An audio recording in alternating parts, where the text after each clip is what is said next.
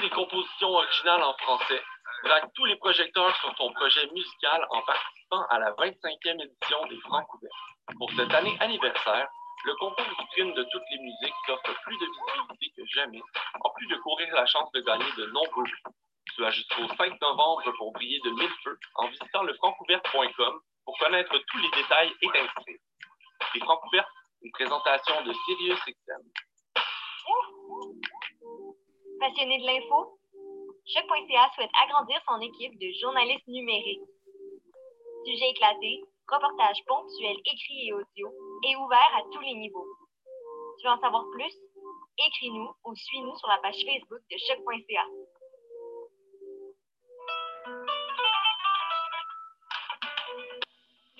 Festival international Nuit d'Afrique présenté par CV vous donne rendez-vous du 27 septembre au 31 octobre. Pour cette 34e édition spéciale, découvrez gratuitement 8 concerts en ligne. Des concerts diffusés en live sur notre page Facebook les jeudis 8, 15, 22 et 29 octobre dès 20h. Restez connectés. Chaque semaine, on vous dévoilera la programmation en ligne. Plus d'infos sur festivalnuitdafrique.com. Je soutiens la réussite des jeunes. J'assure la sécurité alimentaire. Je facilite l'accès à un logement convenable. Je brise l'isolement social. Je bâtis des milieux de vie rassembleurs. J'aide une personne sur sept dans le Grand Montréal. Je donne à la campagne Centraide UCAM. centraide.ucam.ca. Vous écoutez une émission de choc.ca.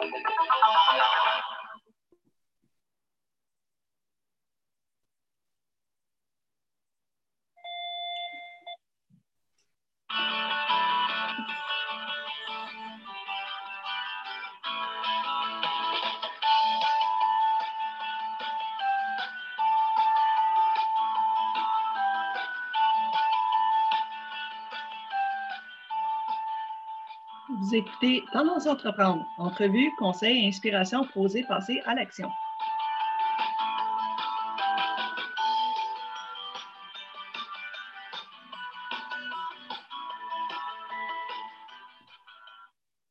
Bonjour et bienvenue pour cette nouvelle émission de Tendance entreprendre. Mon nom est Christine Bergeron, en remplacement de Michel Grenier, qui est généralement à la barre de cette émission hebdomadaire. Je remercie la Banque nationale, propulseur du Centre d'entrepreneuriat EGUCAM, sans qui cette émission ne serait pas rendue possible. Aujourd'hui, j'ai le plaisir d'être accompagné d'Andrew Lockhead, qui a accepté de nous parler d'entrepreneuriat et de son expérience entrepreneuriale. Bonjour et merci, Andrew, d'avoir accepté notre invitation. Ça va bien aujourd'hui? Ça va pas super. Je m'amène une petite grippe, mais euh, je m'en sors bien malgré tout. Merci à toi. Aujourd'hui, le sujet, c'est est-ce qu'on devrait se démarrer démarrer l'entreprise seule ou à plusieurs? Personnellement, je crois qu'il y a des. Ah, ah OK. je te pour dire qu'il y a des avantages et des inconvénients aux deux scénarios, mais selon ton expérience, ça a l'air que c'est à plusieurs. Oui. C'est quoi les avantages à plusieurs? Euh, par mon expérience entrepreneuriale, j'ai eu la chance de faire euh, trois entreprises. Euh, puis parmi ceux-là, dans le fond, ça a toujours été à plusieurs. J'ai jamais encore réussi à faire une qui a réussi du moins tout seul. Peut-être que je me trompe, mais du moins avec ma courte expérience entrepreneur, ça a toujours été avec un cofondateur. Évidemment, il y a une limite à dire des cofondateurs à plusieurs. Donc, est-ce que c'est 4, 5, 6? J'en connais qui partent des entreprises à 5, 6 personnes. Je crois que c'est vraiment dans l'extrême à ce moment-ci, puis ça vient avec d'autres problèmes, spécialement quand on parlera de convention d'actionnaire ou autre. Mais l'avantage de trouver un cofondateur, c'est pour moi, c'est trouver une personne qui va te compléter. Donc, dans mon cas, moi, je suis une personne qui est très business, qui adore les chiffres, qui adore parler avec les gens, qui adore faire de la vente, mais le côté tech ne m'appartient pas. Donc, je n'ai pas de capacité à pouvoir créer quelque chose de mes propres mains. Euh, malgré tout le no-code d'aujourd'hui, j'ai besoin d'une personne qui est là pour me donner le coup de pouce. Et souvent, cette personne-là recherche également à avoir l'autre côté. Donc, quelqu'un qui va être à l'aise à aller parler avec des investisseurs, quelqu'un qui va être à l'aise à aller parler avec des clients, avoir les premiers euh, feedbacks de ces gens-là. Donc, à deux, on permet vraiment de se compléter puis d'aller chercher, dans le fond, les forces et les faiblesses des autres. Mais tu sais, être entrepreneur également, c'est. Oui, vas-y. Vas-y, non, non, vas-y, vas-y. Vive les Mais être entrepreneur, c'est également, euh, tu sais, on vit avec des roller coasters d'émotions. Euh, quand on pense, tu le premier client qu'on signe, on est super excité, on pense que le monde nous appartient, puis on commence à faire des plans sur 10 ans. Mais en vérité, il faut une personne qui nous ramène à terre et qui dit on se calme, on va regarder comment ça se passe, allons-y une chose à la fois. Mais également l'opposé, que les choses vont vraiment pas bien, quand on reçoit la première démission d'un employé, quand un investisseur décide de se retirer euh, d'un term sheet qui est signé, quand on perd un client majeur et qu'on commence à voir comme quoi le churn est en train d'augmenter, mais là, quand tu files comme quoi le monde est en train de t'abandonner, c'est en train de glisser sous les pieds, tu as besoin d'une personne qui va être là à faire l'avocat du diable, puis qui va également te dire il n'y a pas de danger, ça arrive, il ne faut pas stresser avec ça, on va s'en sortir. Donc, aller chercher, dans le fond, l'équilibre avec une autre personne, pour moi, c'est très important. Ça peut se faire à deux, à trois, peut-être un peu plus également, mais je ne pourrais pas recommander plus fortement à une personne de se trouver un cofondateur pour se lancer en affaires. Est-ce que, dans ton expérience, il y a des inconvénients d'avoir des cofondateurs? Bien sûr qu'il y a des inconvénients. Il y a énormément d'inconvénients qui viennent. Sans nommer nom. Sans nommer nom.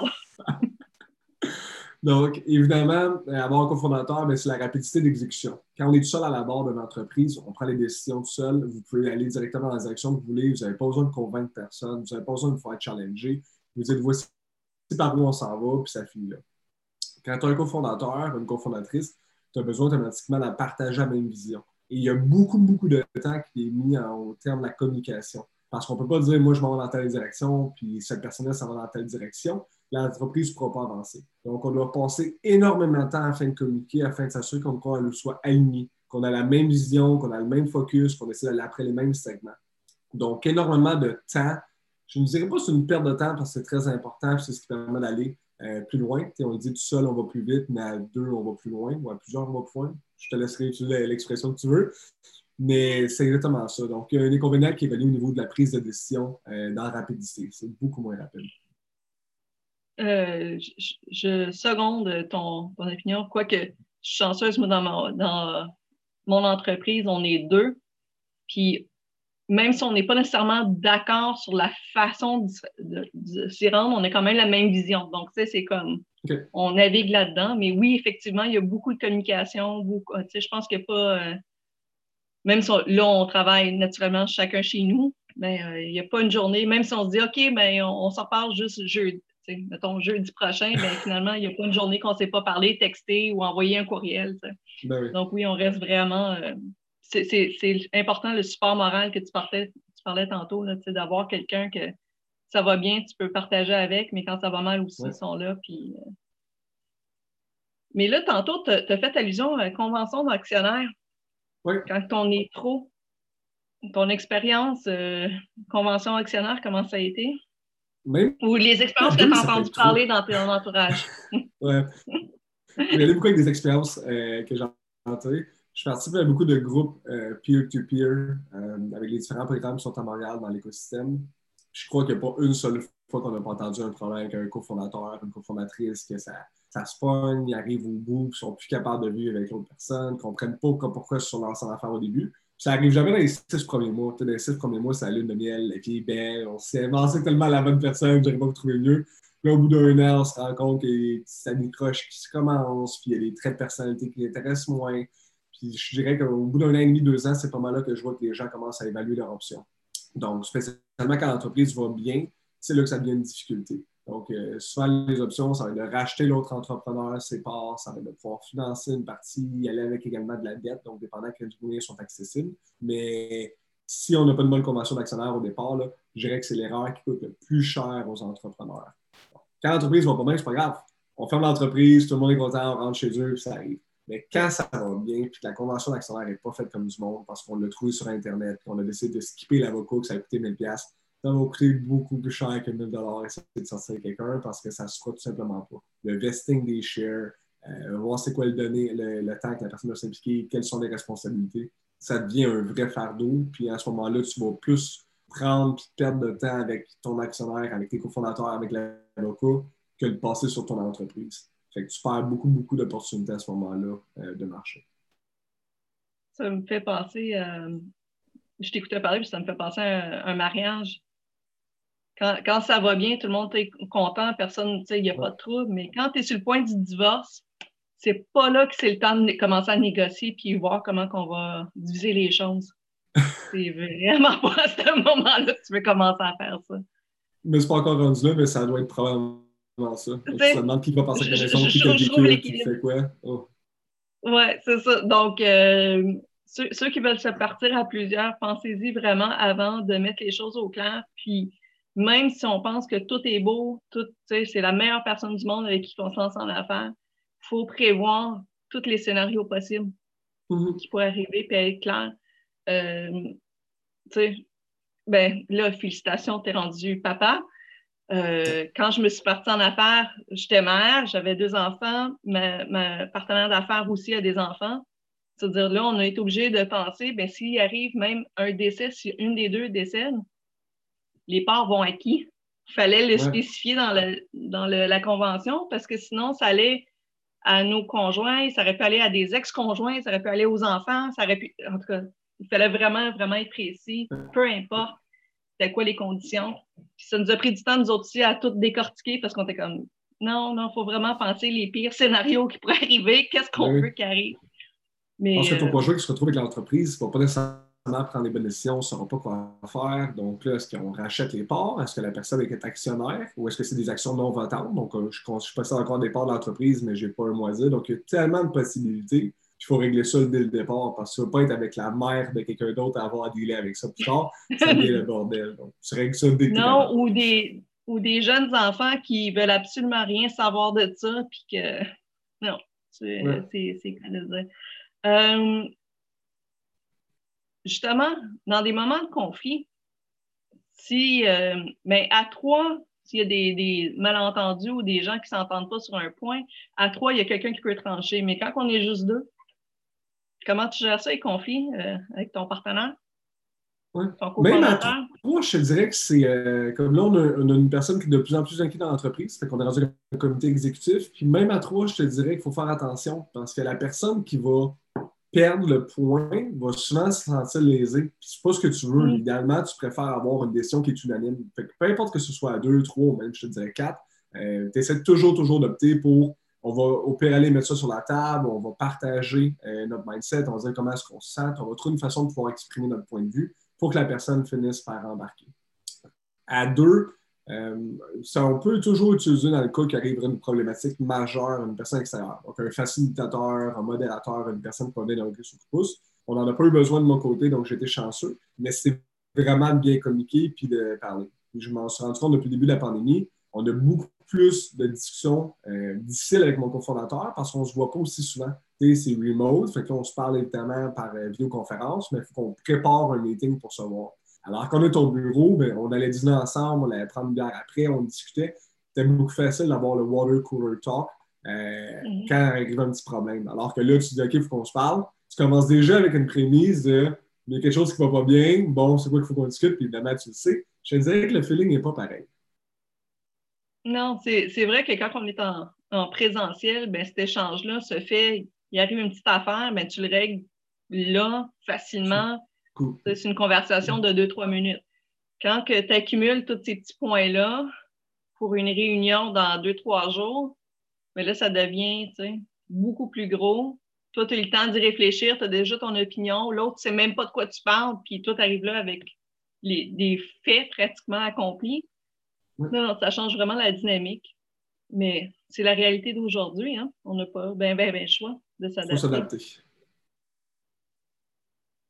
C'est quoi tes recommandations, toi, justement, par rapport à ça, pour ceux qui, sont sur le point de se lancer en affaires ou qui ont des idées, mais n'ont pas nécessairement décidé s'ils se lançaient seuls ou avec quelqu'un ou comment tu, tu vois ça? Ben, premièrement, trouver une personne, parce que je crois que tu as besoin d'avoir un cofondateur pour réussir, mais ça, c'est mon opinion. Euh, donc, dépendant quel type de personnalité vous avez, probablement commencer à faire la recherche. Évidemment, il y a plein de sites qui vous permettent de trouver des cofondateurs, euh, similaires à des Tinder Swipe, que tu peux juste swiper à gauche et à droite avec tes qualités. Mais sinon, par exemple, tu es un étudiant en, en business à HEC, ESG, UQAM, Concordia euh, ou McGill, puis tu cherches une personne qui est plus technique, ben, c'est facile de pouvoir aller euh, participer à des événements, donc des hackathons. On va pouvoir faire des meet-ups qui sont sur euh, Python, sur JavaScript, sur euh, Go, par exemple. Aller participer à des événements que ETS va venir sur place. Donc, vous allez pouvoir trouver des ingénieurs qui sont capables de pouvoir coder le produit. Donc, vraiment, trouver des opportunités d'aller rencontrer ces gens-là puis euh, de participer. Le meilleur de ces exemples serait simplement un hackathon. Une personne qui se présente, voici qu'est-ce qu'on va faire. ça vous permet déjà de vous mettre en réalité, de dire, OK, good, on a une situation qui est stressante, donc on n'est pas une situation facile à vivre tous les jours à deux jours. On a 48 heures pour mettre quelque chose sur place. On a un groupe de 3, 4, 5, 7 personnes, dépendant de la grosseur des équipes. Allons-y. Là, on voit comme qui prend la lead, comment est-ce qu'on travaille ensemble. Ça permet déjà de donner une très bonne idée à savoir avec qui vous entendez, puis quel type de personnalité vous êtes capable de pouvoir avoir. Donc, moi, c'est de vraiment tester avant d'aller sur au mariage. Le même exemple que tu ne te pas avec une fille que tu viens de rencontrer sur Tinder, mais commence à faire des expériences suite, commence à faire des dates, présente-la à tes parents, rencontre comment ça se passe. Donnez-vous des exemples réels de la vie d'entrepreneur, à quoi ça ressemblerait? C'est de loin la meilleure façon de connaître une personne. Parce qu'avant trois mois, tout est trop beau, ça ne se fait pas. tout le monde est sur son, euh, vieille expression, mais sur son 36, tout le monde est fin, tout le monde est, super gentil dans les premiers mois, mais c'est dès que tu as ta première réelle épreuve que tu sais si vraiment ça va marcher ou pas. Mais selon ton expérience, est-ce que tu cherches des. Là, tu as parlé des compétences complémentaires, mais les personnalités, oui. tu cherches une personnalité similaire ou complémentaire? Complémentaire. Je crois vraiment qu'il faut y aller avec euh, une personne qui va te compléter. Similaire, ça va être. Euh, c'est une des erreurs que j'ai faites dans ma première entreprise, euh, que justement, on avait été récipiendaire du concours Mon entreprise euh. On était deux personnes qui étaient pareil. On avait les mêmes compétences, on était des bons amis, on avait des capacités très similaires. Mais quand arrive le moment de former l'entreprise, on est toujours d'accord, mais on voit toujours la même chose. On n'a pas un point de vue extérieur. On n'est pas capable de pouvoir se challenger parce qu'on voit la même chose. Quand on arrive à un problème, on va rentrer dans le mur à 300 km/h parce qu'on n'aura pas eu la chance de se remettre en doute, de challenger, d'avoir une opinion externe. Euh, c'est pour ça que je trouve ça important justement dans les entreprises. Comme là, en ce moment, chez C22, on a une super bonne culture. On a des gens qui viennent à partir de un peu partout à travers le monde. Ça nous permet de se faire remettre en question et dire c'est vraiment ça ou tu sais quoi, ça ne serait pas nécessairement bien perçu dans le domaine euh, de l'Asie où on aurait peut-être percevoir ça de telle façon. Fait que vraiment avoir une personne qui sort, qui est complémentaire et non similaire, je crois que ça apporte plus d'avantages que d'inconvénients. Ben, je, suis d'accord. je trouve ça tellement plus, euh, plus le fun d'avoir quelqu'un. Puis dans le cas où vous êtes déjà en affaires, que vous lancez en affaires quelqu'un qui est similaire à vous, allez chercher quelqu'un dans votre entourage, un mentor, quelqu'un l'externe qui est capable, tu sais, que vous allez capable de justement y parler puis dire euh, ben, regarde, voici comment on voit les choses, toi, qu'est-ce que tu en penses? Mais mm-hmm. d'avoir un regard externe, c'est tellement important. Euh, nous autres, ça fait trois ans et demi qu'on est en affaires. Puis on a un ami à nous qu'on a fait le MBA avec, qu'une fois par trois mois à peu près, on se parle pendant une heure, une heure et demie sur, parce qu'il est aussi consultant, puis là, on se parle de, OK, c'est qu'est-ce que tu fais, comment tu vois ça, comment ça va dans ton marché? Mm-hmm. On est concurrent, mais pas tout à fait direct, c'est facile, on peut, on peut en parler. Mais ça fait un regard complètement différent de comment nous autres on s'enligne, même si Claudiane et moi, on n'a pas nécessairement la même vision exacte de comment faire les choses. Mais d'avoir quelqu'un qui est carrément à l'externe, qui nous parle de son expérience. C'est génial. Ça nous donne, ça nous alimente, puis nous autres, ça nous donne plein d'idées, puis on fait comme Ah oui, hey, on n'avait pas vu ça de même, on pourrait, pas, pourrait pousser plus loin. C'est vraiment le fun. Puis moi, j'ai toujours Michel à qui je parle, malheureusement qui n'est pas ici ce matin, mais euh, Michel Grenier, que dès que j'ai une question, je peux y poser. Puis euh, c'est une, encyclopédie à lui tout seul. donc, euh, c'est toujours le fun d'avoir quelqu'un comme ça dans notre entourage. tu prends les meilleures décisions à, plusieurs. plus tu peux réussir à faire balance tes idées, plus tu permets d'avoir des feedbacks euh, de gens qui sont autour de toi, qui arrivent avec différentes expériences, différents euh, points de vue. Je pense que c'est juste pour le mieux de l'entreprise. Ça veut de faire des erreurs qui sont majeures. Puis, Andrew, tu as parlé, à, on a parlé à quelques reprises de State 22. Est-ce que tu peux nous dire un peu plus c'est quoi State 22 pour ceux qui ne le savent pas, qui ne connaissent pas? Ben oui, avec plaisir. Donc, State 22, on, aide les gens qui se déplacent pour des événements à trouver des services comme des hébergements, des stationnements, des restaurants à proximité. Comme tu t'en doutes, présentement, l'événementiel et le domaine du tourisme ne fonctionnent pas très bien avec la pandémie. Euh, donc, euh, présentement, on a eu à faire beaucoup de modifications depuis, euh, depuis les six derniers mois. On était sur une super bonne aire d'aller. Dans le fond, on avait une croissance de quatre fois year over year depuis les quatre dernières années. On s'en allait pour encore une fois réussir à faire un trois, quatre fois cette année. Donc, on a une super bonne croissance en février. Et ben là, la pandémie est arrivée, comme tout le monde le sait. Donc, euh, les, événements ont été mis de côté, distanciation sociale est mise sur place, les gens ont moins de transport également. Donc, euh, on était pas mal touchés, je te dirais, par la pandémie et ce qui a suivi. C'est dommage. Malheureusement, c'est la réalité pour plusieurs gens. Mais euh, comment ça s'est passé, la dynamique entre euh, les cofondateurs dans, dans quelque chose de vraiment extrême? C'est des constitutions extrêmes, c'est des choses qu'on ne pouvait pas prévoir. Comment vous avez géré ça? Sans rentrer dans les détails, mais de façon, personnalité, tout ça, comment vous avez géré ça ensemble? Oui. Euh, ça a été des bonnes discussions. On a évalué, dans le fond, c'était quoi les plus gros problèmes qu'on vivait, c'était quoi les différentes avenues qu'on voyait pour l'entreprise, est-ce qu'on cherchait pour vendre, est-ce qu'on cherchait pour acheter des opportunités, parce que présentement, les compagnies valent moins cher. Euh, puis on s'est demandé également qu'est-ce qu'on fait avec notre équipe. Donc, en fonction du runway, on préparé des projections, on s'est demandé c'est quoi l'avenir du non. Euh, du non présentiel, comment est-ce qu'on veut s'ajouter là-dessus. Et quelque chose qui a été utile, comme, pour moi du moins, c'est j'ai eu très peur au début parce qu'évidemment, on a des dettes à mon nom. Après ça, on avait une entreprise qui fonctionnait bien. On a des investisseurs qui sont là pour nous supporter. Puis on ne veut pas les laisser nécessairement tomber. Et ce qu'on a fait, c'est qu'on a écrit sur un papier, papier, pas sur un ordinateur, un vieux crayon puis une planche, une planche à dessin. Puis on a écrit c'est quoi le pire des scénarios comme la pire, pire, pire affaire qui arrive. on a une dette, on va dire qu'un demi-million de dollars divisé en deux, après ça, euh, tu es obligé de faire faillite, tu perds les employés, tes investisseurs, tu déçois, mais au final, je me retrouve quand même que j'ai mon expérience qui est dessus, je suis toujours en santé, j'ai toujours euh, réussi à lancer l'entreprise. Ça nous a vraiment permis de dire, finalement, c'est peut-être pas si pire que ça. Regardons maintenant qu'est-ce qu'on peut faire? Une fois que le pire est évalué et qu'on s'est dit, worst, worst, worst case scenario, Good. Maintenant, comme, qu'est-ce qu'on réussit à aller faire? Et là, on est arrivé le moment qu'on a évalué nos valeurs dans le fond. qu'est-ce qu'on fait avec nos employés? Est-ce qu'on devient une compagnie qui est zombie, qu'on appelle? Donc, euh, tu mets tout le monde à la porte, puis tu restes en vie de façon euh, artificielle jusqu'à ce que le marché revienne. Puis on s'est dit qu'on ne voulait pas faire ça. On trouvait que c'était un trou. Euh, le temps est trop important, c'est trop risqué, c'est pas assez intéressant. Et là, on a dit, bon, ben parfait, qu'est-ce qu'on a besoin pour réussir à au moins continuer à travailler sur le service, sur le produit, puis continuer à aller de l'avant? Et on avait besoin d'environ la moitié de l'équipe qu'on avait euh, à ce moment-là. Donc, on était 25 personnes, on est tombé environ à 13. On, a fait ce qu'il fallait, dans le fond, pour avoir assez de renouer, fait que, euh, durer assez longtemps avec l'argent qu'on a en banque, plus les projections qu'on avait faites, pour t'en faire environ 18 mois. Euh, donc, on s'est 18 mois. Normalement, le marché devrait revenir d'ici là. On va avoir un meilleur produit, on va être mieux placé pour être capable de prendre des parts de marché lorsque l'industrie va revenir. Puis, avoir une équipe qui est même si diminuée, du moins très forte pour ce qui en reste. Et c'est là qu'on a parlé ensemble à voir, bon, ben parfait, qu'est-ce qu'on fait maintenant? Comment est-ce qu'on met ça sur place? Comment on s'assure que la culture d'entreprise ne soit pas trop impactée? ça a été des dures discussions. Je ne te mentirais pas qu'on avait des idées qui étaient différentes, mais on a parlé avec d'autres entrepreneurs qui avaient vécu des crises par le passé. Donc, on parle vraiment comme 9-11, qui avaient vécu euh, des crises financières. Puis, ils nous ont parlé, dans le fond, de comment est-ce qu'eux avaient agi. Puis, on s'est rendu compte qu'on avait une bonne option en faisant celle-là mais ça n'a pas, été, euh, pas été facile. Mais c'est intéressant parce que, étant donné le sujet d'aujourd'hui, j'imagine, tu sais, parce que nous autres, on, on a se questionner, mais d'ailleurs, on se questionne à chaque année quand c'est le temps.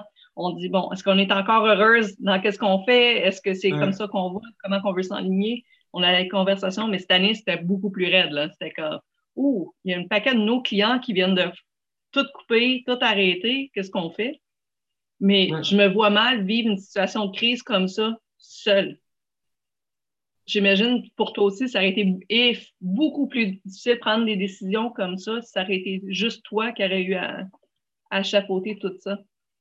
Mais tu peux pas prendre ces décisions-là tout seul. Je veux dire, tu as juste ton point de vue. Tu peux bien regarder les données internes de l'entreprise que là. Tu peux lire autant de données externes que tu veux sur le market, puis les financial projections, puis qu'est-ce qui s'est passé par le passé. Parce que je suis un fan d'histoire, fait que je me dis merveilleux, normalement, ça devrait suivre, mais c'est impossible. Puis pour ceux qui sont seuls dans l'entreprise, fait que là, tu te dis, ah, mais là, je ne trouverai pas une personne, ça, fait déjà trois ans que je suis parti. Euh, si ce n'est pas le cas, il y a toujours la possibilité, comme tu disais, d'avoir des aviseurs, mais sinon de trouver des peer groups. Euh, comme je disais, moi, je le fais directement avec des gens comme la gang de Founder Fuel avec qui on était, la gang du MT Lab euh, qui j'ai participé. Il y a également Montréal qui organise ça. Donc, trouver une façon de le faire pour parler avec d'autres entrepreneurs, puis comme, comment est-ce que tu vois ça? Puis souvent, on se rend compte qu'en se comparant, c'est pas si vrai que ça à part le monde du e-commerce, qu'en ce moment ça boum, là, mais en dehors de eux, les autres, on s'en sort et on se dit Ouais, ben, on va réussir quand même à passer au travers. C'est sûr, c'est difficile. Mais si ça, ça ne nous dit pas comme il n'y a plus rien. Comme, je veux dire, c'est sûr qu'on va réussir no matter what parce qu'on va passer à travers la plus grosse crise euh, qu'on va avoir et peut-être une dépression qui s'en vient. Fait qu'on s'est dit, let's go, on y va all-in. Puis d'autres entrepreneurs, ça permet d'avoir d'autres idées, d'autres suggestions, d'autres euh, motivations supplémentaires qui rentrent derrière. Ben, en tout cas, c'est, je suis bien contente de voir qu'on a à peu près le même point de vue là-dessus. Euh, ben, est-ce que tu as d'autres conseils, d'autres choses que tu voudrais dire à ceux qui nous écoutent, euh, surtout ceux qui sont, qui sont sur le point de se lancer? Là? Est-ce que le dernier mot là, auquel tu penses, que tu aurais aimé avoir comme conseil avant de te partir en affaires la première fois? Oui, euh, trois choses. Il va y avoir deux exercices là-dedans. Donc, un, se fier à son instinct. Euh, peu importe les conseils, on en parle, justement, parler avec d'autres personnes, puis vous aider, puis des mentors, mais fiez-vous votre gut feeling. Votre instinct va vous amener beaucoup plus loin que, que vous pouvez le faire. Puis des fois, vous dites Ah, je le sens pas ou je le sens. Suivez votre instinct, vous allez avoir, euh, vous allez devoir le remercier plus souvent qu'autrement. Je si vous êtes un entrepreneur, vous allez vous améliorer avec le temps, vous allez regarder ce qui se passe. Puis des fois, on ne sait pas exactement pourquoi. On n'est pas capable de mettre le doigt dessus, mais on a un feeling envers une décision. Suivez-le.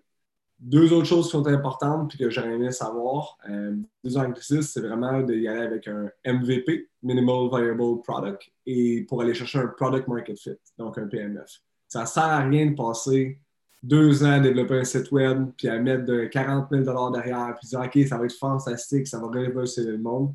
Allez-y avec le petit modèle de base qui permet de confirmer comme quoi vous avez quelque chose. Lancez un produit, un service, une solution, peu importe, le plus rapidement possible, puis améliorer-le à travers le temps en faisant justement des, euh, des, itérations avec des clients potentiels. Donc, est-ce que c'est ce que tu as besoin? Qu'est-ce que tu en penses? Qu'est-ce qui serait mieux? Comme ça, vous allez peaufiner le produit au fur et à mesure plutôt qu'attendre deux ans avant de faire ces modifications-là. Puis deuxièmement, avant d'investir tout votre temps, toute votre énergie, toute votre énergie mentale, assurez-vous d'aller chercher un product market fit. Ça ne sert à rien de lâcher votre job demain matin et de dire je me pitch là-dedans avant d'avoir une confirmation. Attendez d'avoir la confirmation du marché que vous répondez vraiment à un besoin. Trop souvent, on crée quelque chose qu'on pense qui serait pertinent, mais qui va juste être une vitamine. Allez chercher quelque chose qui va être un vrai painkiller aller chercher un produit ou une solution qui va permettre de répondre à un besoin que les gens vont vous donner leur chéquier puis vont dire j'en ai besoin demain matin. Là, vous savez que vous avez sur quelque chose. Et à ce moment-là, ça va la peine d'y aller all-in puis de ne pas vous retenir. C'est mes trois conseils. Mais oui, merci beaucoup, Andrew. C'est vraiment intéressant. Ça faisait un petit bout de temps que je ne t'avais pas vu. Merci euh, d'avoir pris le temps de nous rencontrer ce matin.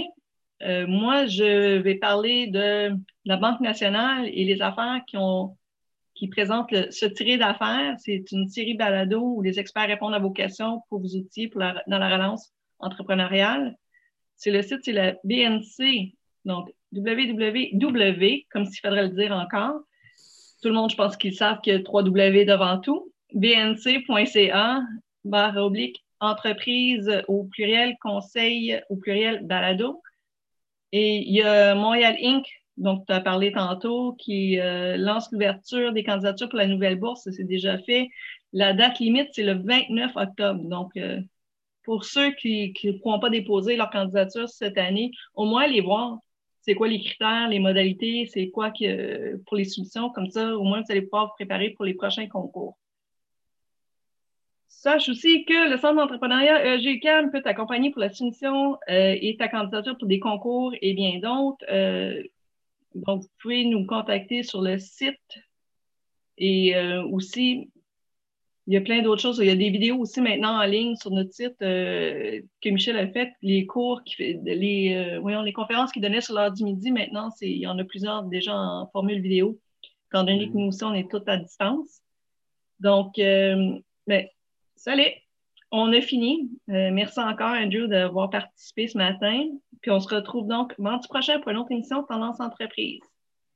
Bonne journée à tout le monde. Ça a été plaisir, Christine. Merci à tous. Au revoir.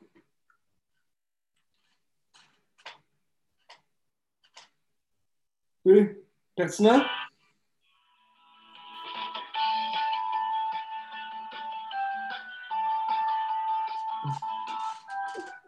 On peut se parler?